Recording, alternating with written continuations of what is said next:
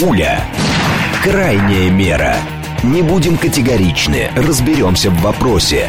Знание – наше оружие. Лучшие в своем деле эксперты объясняют, к чему ведут последние события. Револьвер. Револьвер. Программа предназначена для лиц старше 16 лет.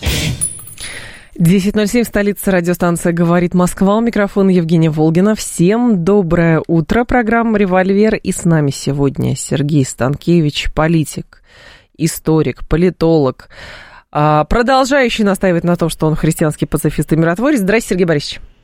Я не только продолжаю настаивать, здравствуйте, да. я им и являюсь христианским пацифистом и миротворцем. А, координаты эфира смс плюс семь девять два пять восемь восемь восемь восемь девять четыре восемь. Телеграмм для ваших сообщений «Говорит Москобот». Смотреть можно в YouTube-канале «Говорит Москва».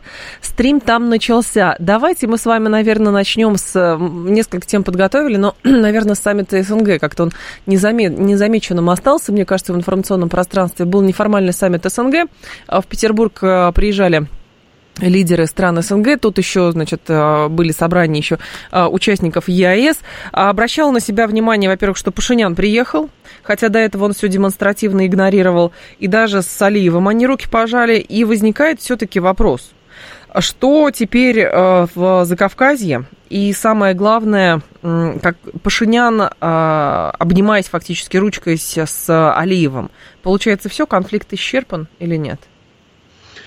На самом деле в э, Санкт-Петербурге состоялись два последовательных события, взаимосвязанных да. и очень важных. Э, у нас есть Евразийский экономический совет. И он э, состо... Евразийский, простите, экономический союз, и он состоялся несомненно, уже как серьезный такой э, фактор международной жизни, как важное экономическое объединение. Ему уже почти 10 лет. В следующем году юбилей десятилетний. И, кстати, юбилейное э, собрание пройдет именно в Москве, как здесь решили, что тоже очень важно, потому что Россия такой естественный лидер этого экономического объединения. Торгуют между собой э, страны, и торгуют постсоветские, торгуют в основном уже в национальных валютах, 90% товарооборотов в нацвалютах, не прибегая э, как всяким там э, долларам и евром. А, оборот торговый растет беспрепятственно. Правда, мог бы расти еще быстрее, на мой взгляд. Вот собираются, там утвердили план до 30 года и до 45 года, то есть смотрят далеко в будущее лидеры нашего э, Евразийского экономического союза. И э, э понятно, что э, можно бы и э, побыстрее экономически интегрироваться, потому что задачу они поставили, я вот посмотрел, в 4 раза за 5 лет увеличить товарооборот до 20 миллиардов это хорошо, но все-таки мало. А почему мало? Потому что мало торговать. Нужны крупные экономические проекты, совместные, инвестиционные. Вот сейчас, например, Россия с Казахстаном рассматривает два таких мощных проекта. Металлургический, потому что уходит из Казахстана великий э, металлургический магнат всего мира, компания индийская ArcelorMittal, она не справилась а, и, э, скорее всего, зайдет, зайдут российские металлурги, э, одни из самых продвинутых металлургов мира сейчас. Э, и вот было бы очень здорово, если бы дальнейшее развитие металлургического комплекса вот этого важного на территории Казахстана проходило уже в таком нашем взаимодействии. Ну и кроме того, видимо, в какое-то ближайшее время будет утвержден проект создания крупной атомной электростанции на территории Э, Казахстана тоже. Э, там идет э, конкурентная борьба между китайскими предложениями и российскими. Есть и другие, но основная борьба между этими двумя. И, конечно, если Росатом зайдет на эту электростанцию, ну, будет тоже очень здорово. Мы подрастем э, сразу не только на торговле, но и на таком мощном инвестиционном сотрудничестве. А для, скажем так, взамен что Россия здесь получает, Сергей Борисович? Потому что все равно, как ни крути, но одной экономикой а, сложно обходиться, и если не замечать каких-то там политических проблем или вызовов, но мало только торговать, и даже инвестиции какие-то вкладывать. Ну, вот во всех этих семи странах, которые сотрудничают между собой, конечно, сейчас сложилась и благоприятная политическая обстановка. Кстати, я такую парадоксальную вещь скажу, и, может быть, она заинтересует некоторых исторически мыслящих наших слушателей. А что вам все это напоминает? Смотрите, эм, с одной стороны Россия, Белоруссия, две славянские республики, с другой стороны пять центральноазиатских республик, да еще и вот примкнувшись к ним Иран, который подписал в Петербурге э, договор о таком э, тесном, полноформатном сотрудничестве. Что вам все это напоминает, дорогие друзья, знатоки нашей истории? Что? Это же великая евразийская держава, в свое время построенная еще Чингисханом. Это вот э, завоевание Чингисхана создали именно такое объединение. Славяне, а почему, э, тюрки и доходили они, кстати, до Ирана, ну там дальше до Индии. И как, э, и как символический довесок именно э, пример, именно, простите, э, глава МИДа Индии в эти же дни был и тоже подписывал с нами тут важное соглашение. Но это же великая евразийская держава, которая со времен еще чингизидов существовала. Потом она как бы сложным образом трансформировалась многократно. А тут вдруг мы видим восстановление такой А почему, Сергей Борисович, я только, честно говоря, не понимаю, я подумала в этот момент не про Чингисхана, а, например, про Советский Союз, а, вот, но... Нет, нет, это, это шире, это шире, чем Нет, Советский просто Союз. вы так Что говорите. Секунду, Сергей Борисович, секунду, Сергей Борисович, секунду, да, знаю вашу позицию по поводу Советского Союза, и, соответственно, тем более странно несколько выглядит, когда вы как бы комплимент делаете почему-то Казахстану, видимо, но не делайте комплиментов Москве и говорите, что где-то там, да, два, два славянских государства в виде Российской Федерации и Белоруссии. Почему где-то там? Пока, пока без Украины. Они но главное, что это Орда. А почему Орда? Почему не Советский? Ну, правда, Слово я не пойму. я не произносил. Это великая э, евразийская, э, ну, такая, пожалуй, империя, можно сказать, да, и великая евразийская империя, которая тогда существовала. Э, она, видимо, возникала тогда не случайно. Это стремление создать безбарьерную такую Евразию, объединенную э, общим каким-то мощным э, континентальным, мегаконтинентальным интересом. И, и, и коль скоро есть такой интерес, да, вот к тому, чтобы весь простор Евразии воссоединился в каком-то общем таком цивилизационном проекте. Видимо, поэтому и воспроизводится такая структура. Что касается Советского Союза, тепло отношусь к нашей молодости, к нашим предкам, очень тепло. Э, и замечательно, но это был идеологический э, проект по построению коммунизма сначала в одной стране, потом в остальном мире не получилось. Под это дело создавалось государство, не получился проект, оно трансформировалось. Вот. А здесь мы видим вот такую удивительную историческую структуру. Не настаиваю на этом образе. Давайте считать, что это такая предновогодняя небольшая фантазия. Но тут есть над чем поразмышлять нашим вдумчивым и пытливым слушателям. Наши пытливые слушатели уже говорят, что сравнение с Чингисханом вообще никуда не годится, потому что саммит был на минуточку не в Алмате где-нибудь, а все-таки в Петербурге.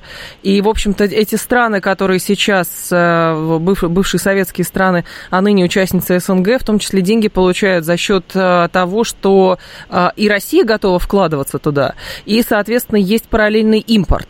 И все-таки объединение идет из России, а не из Алматы. Это важно понимать. При всем уважение к Алмате, к Бишкеку и к, соответственно, к кому там еще, к другим, к Самарканду и к другим городам. Я говорил о э, географии, о политической и экономической географии. Где именно находится организующий центр, это не обязательно должно буквально повторяться. Да, сегодня он вот э, э, мяч на славянской стороне, скажем так. ну и хорошо, почему нет? Именно славяне лидируют в этом союзе. Но он действительно удивительным образом воспроизводится. Копните глубже, вдумайтесь. В этом есть великая евразийская символика. Но хотел бы сказать еще о кавказской составляющей. Угу. Вы упомянули э, мы говорили о славянах и тюрках, но почему не сказать и о кавказской составляющей? Да. И о важном таком нашем партнере, как Армения.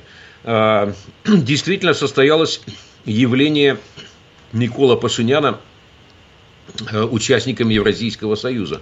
Он почти год игнорировал все интеграционные форумы, которые происходили и в рамках вот Э, ЕАС и в рамках СНГ и какие-либо другие э, возможные контакты, встречи и совещания, а тут вот он появился, и причем э, появился не просто в качестве свидетеля, который тихо и молча сидит где-то там в углу, он активно участвовал во всех совещаниях, мероприятиях, и действительно у него был довольно продуктивный диалог э, с э, главой Азербайджана президентом Алиевым. И даже, насколько я понял, какие-то были беседы втроем э, с участием президента России и президентов и глав Армении и Азербайджана. То есть э, там продвигался мирный, миротворческий процесс, что меня как миротворца особенно радует. А какой э, процесс Уже объявили обе страны,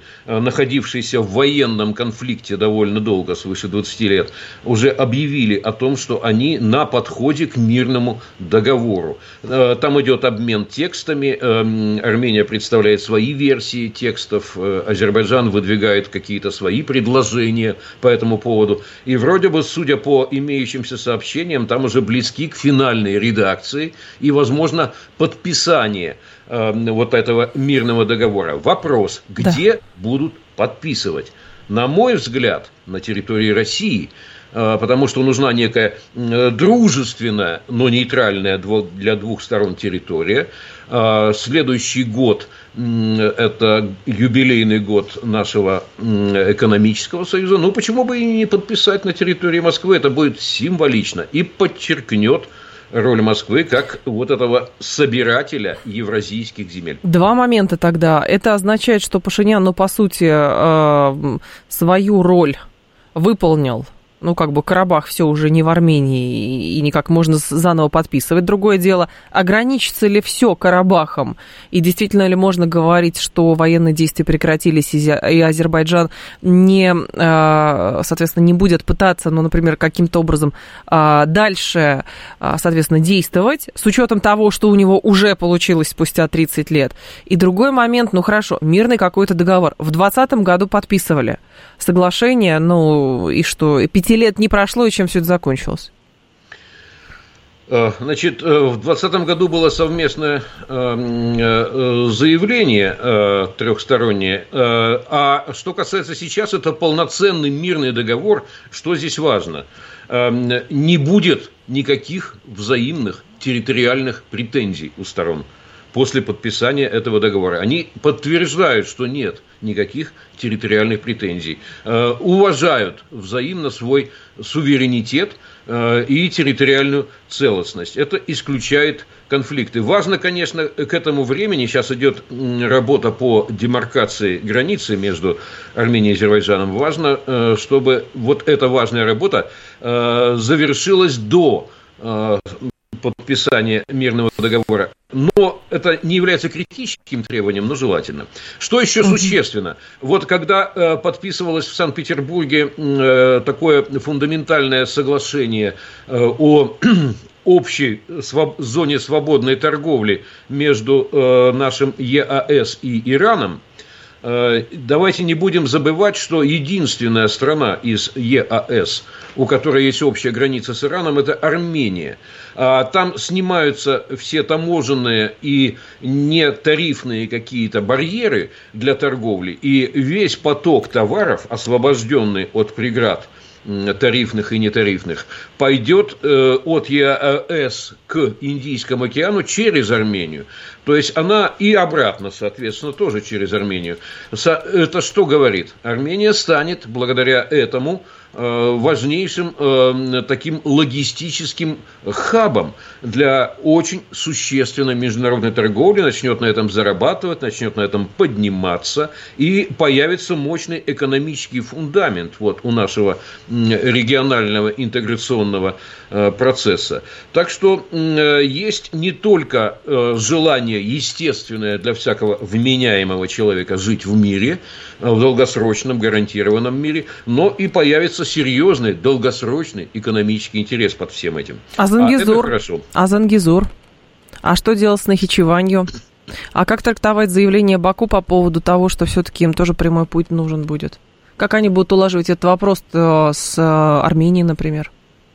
Зангизур замечательно ложится во весь этот проект, угу. потому что это всего лишь пройти вдоль э, по территории Армении вдоль границы с Ираном, двумя дорогами, э, железной дорогой и автомобильной дорогой, э, полный суверенитет над этим территориальным коридором сохраняет Армения. Охрану, кстати, и безопасность, если базироваться на прежних соглашениях, осуществляют российские пограничники там, ну, как крайней мере, какое-то время. Ну и поехали. И таким образом эксклав азербайджанский в виде Нахичевани получает прямой Э, прямую э, по короткой, там э, чуть больше 120 километров по короткой дистанции связь с основным Азербайджаном. А важно-то что? Это дальше дорога от Нахичевани идет в Турцию. То есть у нас получается прямой выход со стороны центральной Азии и России мы идем, идем, идем, прошли через э, Армению, Азербайджан и дошли до Турции, а, а у турок, наоборот, выход на Каспий и на э, Центральную Азию торговый. Э, то есть появляется не по морю, не в обход, а прямой по суше. Это замечательная логистика, Э, надо бы еще нам э, не утыкаться бесконечно в наш э, этот самый верхний Ларс, который по погоде или по политике закрывается постоянно. Вот там нужно еще расшить узкое место. И у нас действительно очень связанный логистический и, и в торговом смысле очень выгодный получается такой международный Э, транспортно-логистический узел, связывающий Центральную Азию, Россию и э, Южный Кавказ. Э, Каспий с выходом на Индийский океан. Это, это, но это наша сфера развития, это наша зона сопроцветания. Так что я так немножко добавляю позитива накануне Нового года. Конечно, в том только не преувеличивая по существу, но э, не оговаривая, что все это годы работы. Это все не появится просто по щелчку пальцев. Сергей но Борисович, это в важном направлении мы движемся, дорогие С- друзья. Сергей Борисович, может ли развитие экономическое быть э, как бы сильнее, чем какие-то политические распри, которым тоже очень много лет? И плюс, что Пашиняну нужно от Путина? Весь год Пашинян старался дезавуировать роль АДКБ, Пашинян старался дезавуировать роль СНГ. На саммит публи... э, демонстративно не приезжал, игнорировал. Потом, соответственно, его министры э, обвиняли Россию в том, что в Карабахе произошло. Как выяснилось, они даже какое-то вооружение просто не распечатали, не распаковали. А теперь он на неформальный саммит едет, э, жмет руку Путину, жмет руку Алиеву, как будто ничего не было. А как это понимать? Вот хорошее слово в конце вы сказали «понимать». Это надо понимать. А, ну, э, э, Армения Зачем? переживает посттравматический серьезный очень синдром. Действительно, э, проект армянского Арцаха завершен, закрыт.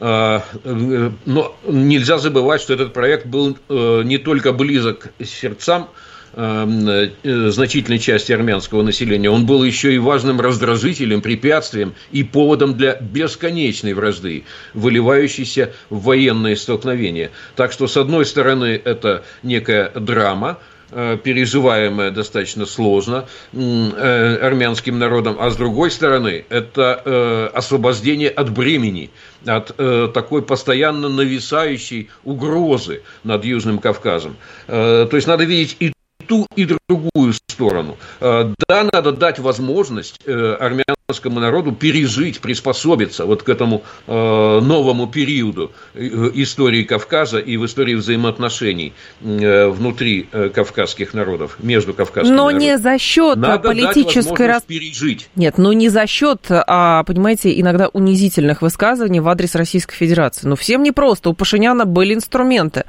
но Пашинян или целенаправленно сливал Карабах, или, соответственно, просто так вышло, потому что, ну, журналист во главе государства, ну, бывает проблема, понимаете, с этим. Недостаточной компетенции. Не, не, некомпетентные а, бывают. Вот, и поэтому возникает вопрос, понимаете, а, боль армянского народа можно понять. У нас есть боль русского народа, на Украине боль украинского народа и так далее. Но не за счет того, чтобы обвинять во всех распрях Россию и пытаться полностью дезавуировать те институты, которые создавались десятилетиями. Потому что, ну, а то получается как-то странно. Ну, если это можно проглотить, ну тогда, а что дальше делать? Ну тогда, тогда а еще можно что-то сделать.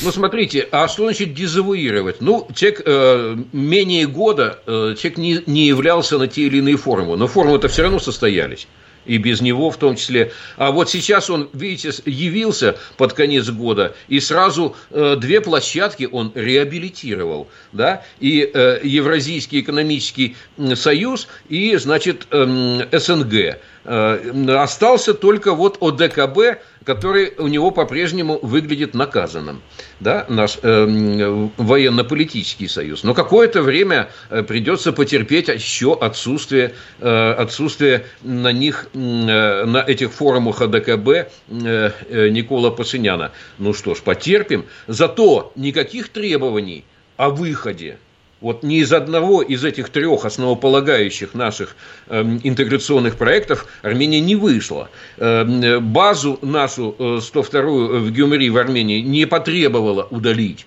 да, э, никаких Ну, еще бы были еще эти требования. Никаких вступлений в какие-то враждебные нам союзы не заявлялось. Потому что, ну, Сергей есть, Борисович, вода ну, камень точит. Мы все это, вода Богу, камень точит.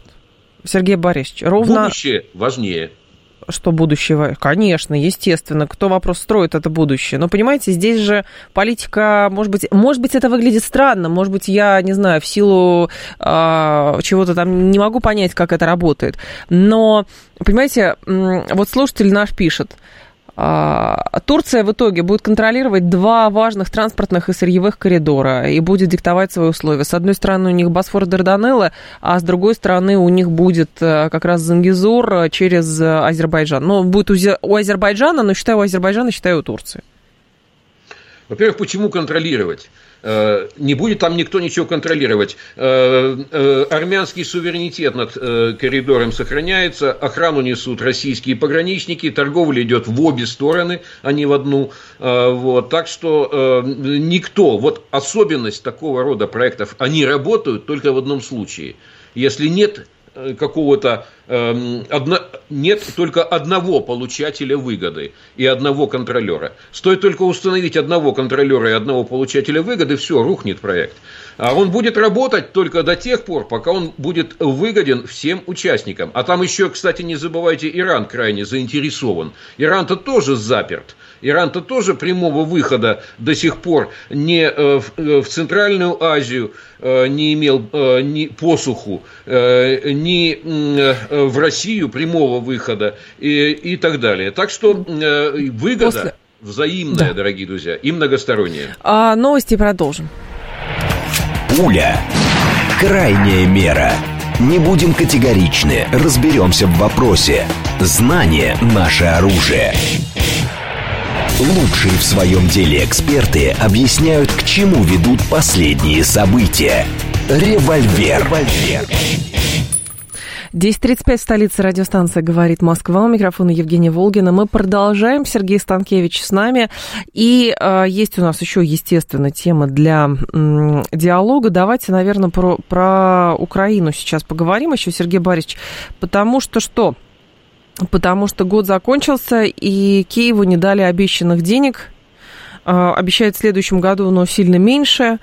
Плюс жесткий закон о мобилизации. И возникает, конечно, момент, а что будет дальше? И, соответственно, как, ну, гипотетические варианты каких-то переговоров, каких-то перемирий, еще чего-то. Потому что еще год назад мы с вами тоже про перемирие говорили. Вот еще немножко, еще чуть-чуть ничего этого не случилось. А сейчас фронт сыпется, и даже и не очень понятно, зачем перемирие какое-то заключать, если а, фронт с Украины посыпется, так и у Российской Федерации будет гораздо больше аргументов инструментов для того, чтобы заключать какие-то договоренности, если нам они нужны, на выгодных для нас, прежде всего, условиях?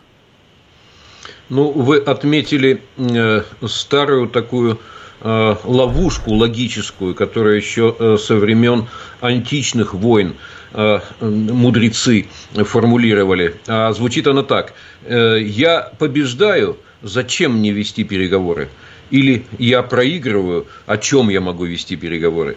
Э, таким образом, ни тот, ни другой вариант к переговорам не ведет, и э, продолжается, продолжается э, конфликт бесконечно и становится уже бессмысленным.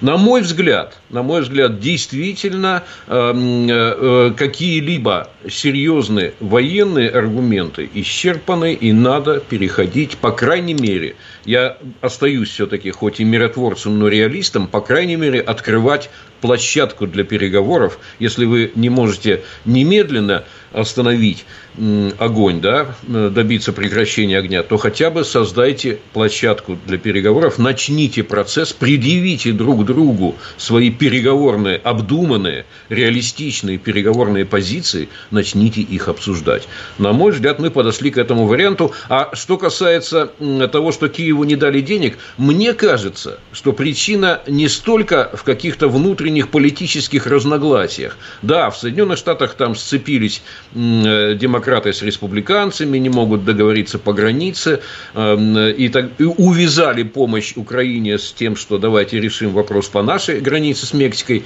Вот, э, это есть. Да? А, в Европе а, идет э, борьба большинства э, Евросоюза против бунтовщика Виктора Орбана, который тоже блокирует утверждение помощи. Но все это есть, и все это можно объяснить теми или иными проблемами. Но мне кажется, что эти проблемы были бы преодолены политически и договорились бы стороны, если бы в продолжении войны Америка и Евросоюз видели какой-либо практический смысл. На самом деле, в глубине души они публично этого не скажут, но они внутренне уже признали, э, что дальнейшее продолжение войны бессмысленно и что надо ее завершать. А они просто был... не торопятся это провозглашать. В чем они был... хотят, чтобы да. позицию реализма э, занял Киев – их союзник, э, который на переднем э, участке фронта находится. И они ждут, когда позиция в пользу мира созреет в Киеве. И она медленно, но созревает. А к чему тогда а, были все вот эти изначальные вливания на Украину? В чем был практический смысл? Э, практический смысл состоял в том, чтобы э, не дать Москве победить, не дать России победить, не дать выиграть в этом конфликте и тем самым э, стать каким-то ключевым игроком и на просторе Большой Евразии, и, что для них еще более важно, на европейской части континента, и претендовать на ключевую роль в формировании нового мирового порядка. Вот этого геополитического проигрыша э, пытались, пыталась избежать эта Атлантическая коалиция. Сейчас вот внутренние дискуссии в Атлантической коалиции, я отслеживаю всех сколько-нибудь значимых с той стороны аналитиков, их не так много, кстати, десятка-полтора. Э, так вот, внутренняя дискуссия показывает, эм, что э, в принципе некая минимальная цель считается достигнутой, то есть какой-то э, полной победы э, за Москвой нет. Э, и э, вполне можно уходить от конфликта, потому что он вредит сейчас уже всем. Э, какой-то дополнительной выгоды получить невозможно, только затраты и риски. И надо это все прекращать, тем более, что маячит, кроме вот никак не заканчивающегося конфликта на Ближнем Востоке маячит еще и конфликт вокруг Тайваня уже в январе следующего года. Кроме того, э, два тяжелейших политических конфликта на носу выборы президентские в Соединенных Штатах Америки, которые уже превратились в культурную войну, а еще и э, в июне следующего года тяжелейшие выборы в Европарламент, где э, правые европейские могут совершить победный победный марш и чуть ли не взять под контроль Европарламент. Вот все это, имея на шее, никакого практического смысла затягивать дальше военный конфликт на территории Украины.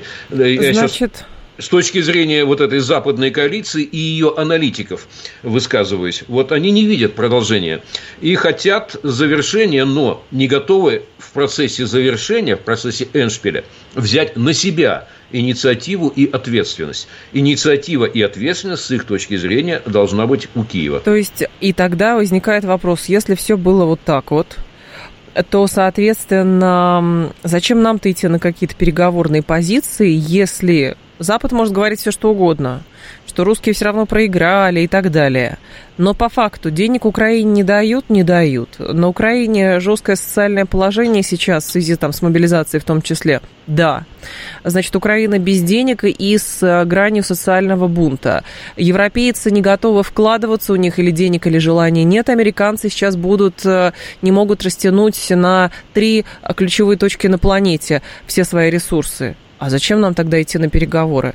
Взять какие-то, ну, э, соответственно, довести дело до того конца, который нам кажется правильным. И тогда уже устанавливать, тогда, может быть, еще с кем-то вести переговоры. Ну, потому что это странно. Если сейчас мы сядем за стол переговоров, это будет все равно, что садиться за карточный стол шулером, потому что э, та сторона попытается выгадать время для Украины в надежде, что когда-то деньги появятся, целеполагание снова появится, и потом с русским можно снова воевать до последнего украинца. Разве нет? Нет, я не согласен. Э, зачем э, это нужно теперь уже нам, э, России, Москве и так далее? В первую очередь, жизни людей. Жизни людей бедствия людей. Вот это первая побудительная причина. Да, материальные потери – растрата материальных ресурсов. И потом, я же напомню э, неоднократные высказывания э, э, различного уровня руководителей с российской стороны, что нам не нужны территории дополнительные, что у нас другой как бы интерес, у России другой интерес, да, он геополитический, мы хотим новый и справедливый миропорядок – установить. Да? Мы хотим э, не допустить, чтобы э, с территории Украины возникала какая-то угроза в отношении России сейчас или в будущем. Но эти цели как раз и можно обсуждать на переговорных площадках. И неизбежно придется обсуждать на переговорных площадках. Иначе эти вопросы не решаются. Сергей Борисович. И, и, и чем раньше мы начнем процесс переговоров, тем лучше. В Сергей этой связи Борисович, я в этом убежден абсолютно. Есть проблема другая. А когда хотели когда шли на переговоры 9 лет назад, в надежде, наверное, сберечь жизни. Но потом что-то пошло не так, и 9 лет назад вопрос не был решен, понимаете, с Донбассом, в том числе и, в общем, а, как бы открытым путем со стороны Российской Федерации. И за это, возможно, Российская Федерация и российский народ тоже поплатился тем, что многие люди на, во... на... в ходе боевых действий погибли. И, соответственно, если сейчас идти на повадную с той стороны, которой нет доверия, то, соответственно, есть вероятность оставить конфликт своим внукам. Ну, если не идти на переговоры, то точно оставим. И внукам, и, может быть, правнукам. А, значит, э, это тоже известная э, такая эмоционально-логическая э, ловушка, что, дескать, раз жертвы уже понесены в ходе войны, то нельзя мириться, потому что мы как бы девальвируем понесенные жертвы. Это не так.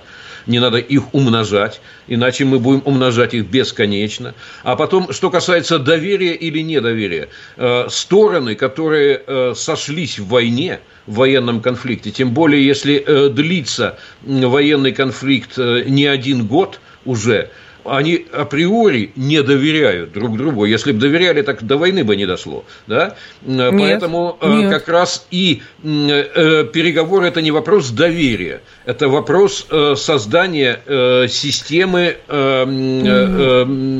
которая, в которой есть сдерживание взаимное, и в которой есть противостояние Хорошо, сил. нейтральный статус Украины, но с наличием российских баз в качестве гарантии того, что Украина будет нейтральной реальное.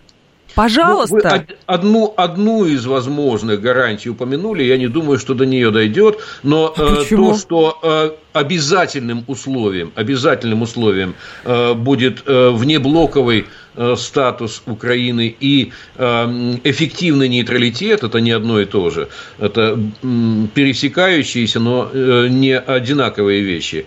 Э, вот внеблоковость, эффективный нейтралитет, mm-hmm. да, как эффективный нейтралитет обеспечивать. Э, не обязательно наличием военных баз, есть и другие методы. Но ну, какой смысл сейчас да? в эту сторону углубляться? А что же нет? Нам нужно создавать переговорный формат.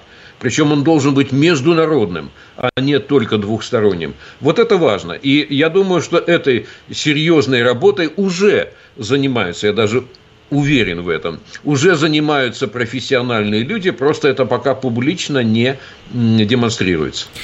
А, нет, можно, конечно, вести переговоры и так далее, но не все сводить к переговорам, потому что мое глубокое убеждение, что в Российской Федерации, в принципе, на экономике, как бы раз, а, заниматься экономической деятельностью, торговать, любят гораздо больше, чем, а, соответственно, понимаете, всю деятельность сводить к боевым действиям. Это крайняя мера.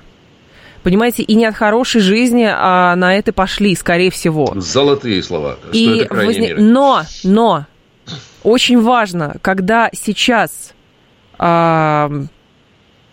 постоянно ведутся разговоры о том, что с одной стороны Украины нет денег, с другой стороны Европа устала, с третьей стороны в Штатах выборы, Байден то ли дойдет, то ли умрет, непонятно что. А, и давайте, кстати, вести переговоры, но кажется, что это какая-то ловушка. Почему мы должны идти? Я просто правда не понимаю.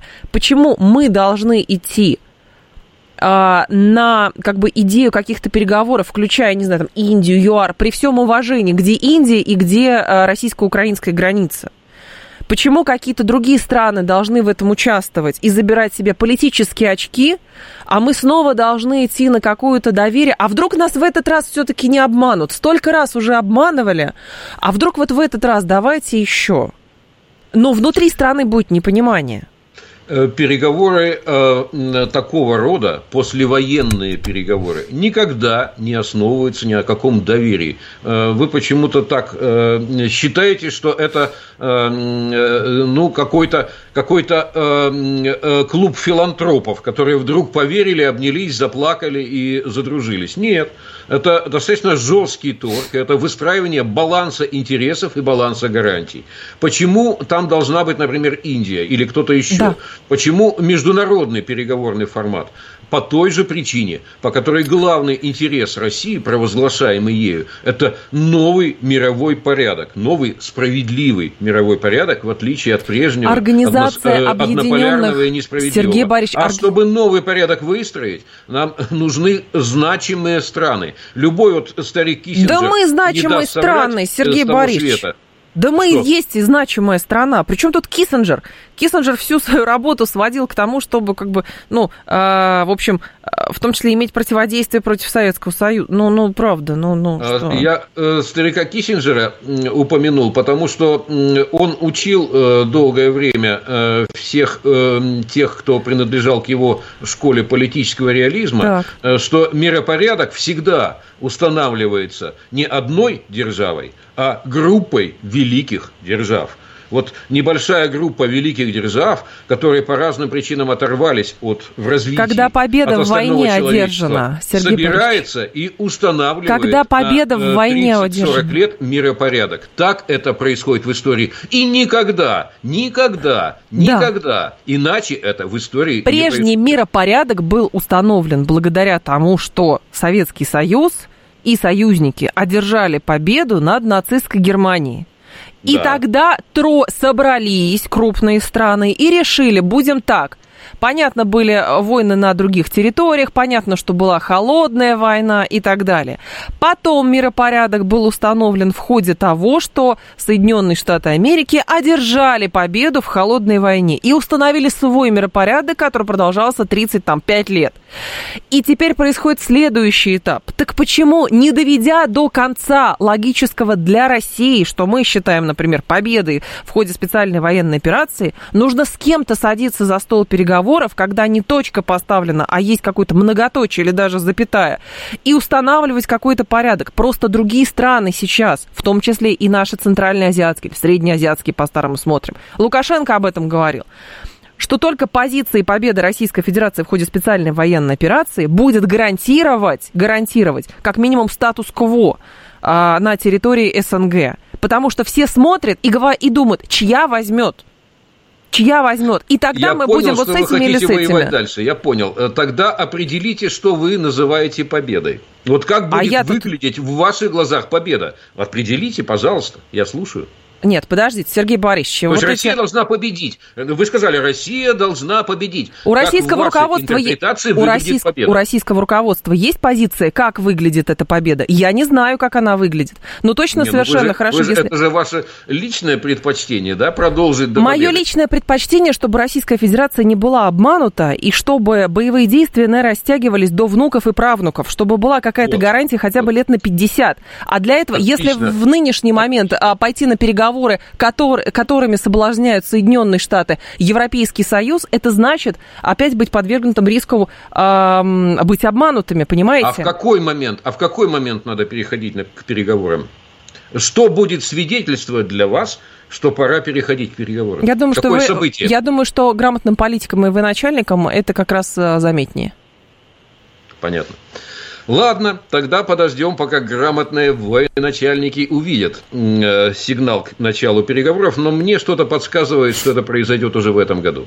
В, э, точнее так, это произойдет в наступающем новом году, но э, не в конце, а я думаю, что в первой половине даже 2024 года. Вот давайте зафиксируем этот небольшой прогноз и на будущих передачах проверим, состоялся ли он или нет.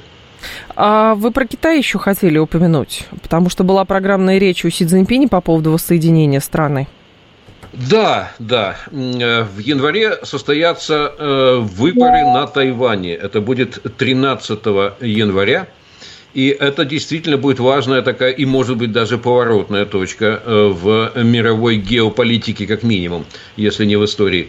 Э, да, тут было юбилей, э, мало замеченный в России, 130-летие со дня рождения Мао Цзэдуна, лидера Китая. По этому поводу выступал Си Цзиньпинь. Э, нынешний лидер Китая, и э, в программной речи, в частности, коснулся темы Тайваня. Э, Китай подтверждает, что видит Тайвань неотрывной частью собственного государства, и что реинтеграция или воссоединение двух территорий континентальной части Китая и острова хотели бы произвести мирным путем, это их приоритет, но не снимают с повестки дня и не отказываются от того, что используют силу. В каких случаях они используют силу? Э, вот сейчас можно уже сделать выводы. Э, если, допустим, происходят э, выборы на Тайване, и там побеждает китайская национальная партия Гаминьдан – Э, которая выступает за мирную реинтеграцию с Китаем, поэтапную мирную. А, и если в этот момент начинаются беспорядки и вмешиваются на э, стороне бунтовщиков и сепаратистов вооруженные силы Америки, Китай готов применять силу, готов. Это э, подтверждено уже было многократно и видно по решительности заявлений с китайской стороны, что будет сила применена. И э, второй, второй случай, когда Китай может прибегнуть к силе, это если, допустим, побеждает все-таки э, значит, действующая, ныне правящая там э, прогрессивно-демократическая партия, э, которая выступает за провозглашение независимости Тайваня и даже переименуют государство, а то это будет уже не Республика Китай, как сейчас, а Республика Тайвань, и обратиться к Соединенным Штатам, э, это Республика Тайвань, отделяющаяся уже официально де юре, обратиться за помощью к Соединенным Штатам, в этом случае Китай тоже готов применять силу. Э, это э, яствует из контекста всех официальных заявлений последнего времени. Именно поэтому январь может стать решающим моментом для э, судьбы не только вот этого острова, но и в целом региона и в целом миропорядка. А... Готовы ли да. Соединенные Штаты воевать? Вот у меня полной уверенности нет, а э, президент Байден здесь путается в заявлениях. Одно время он заявлял, что да, если Китай применит силу, то Штаты будут воевать за остров. Э, а вот в последнее буквально время э, э, чуть сменили риторику, говорят, будут помогать, но вот слов, что да, вмешаемся и будем воевать, уже не звучит. И mm-hmm. что-то мне подсказывает, что не будут воевать. А что же на переговоры-то не идут, Сергей Борисович? А что же стороны не могут договориться между собой? Не Китай, Еще Тайвань. Идут. Еще Нет. как идут. А что же у них не получается сразу? А почему все брецают а оружием все равно? Тем более сложных сразу не получается. А, то есть пушки все-таки могут идут, говорить. И партия Гаминдан регулярно в Пекин ездит на переговоры. И э, угу. э, недавно даже Си Цзиньпин э, в ноябре отправился, пересек океан, отправился в Сан-Франциско, чтобы со Штатами поговорить на эту тему. И там очень серьезный разговор состоялся. И именно там лидер Китая объяснял, в каких случаях Китай готов применять силу, а вам... а Соединенные Штаты все это выслушали и намотали на ус. Так что переговоры... А вам, Сергей Борисович, а вам это ничего не... Заметьте, не напоминает? нет. Боевых действий-то нет. А вам это ничего не напоминает, Сергей Борисович?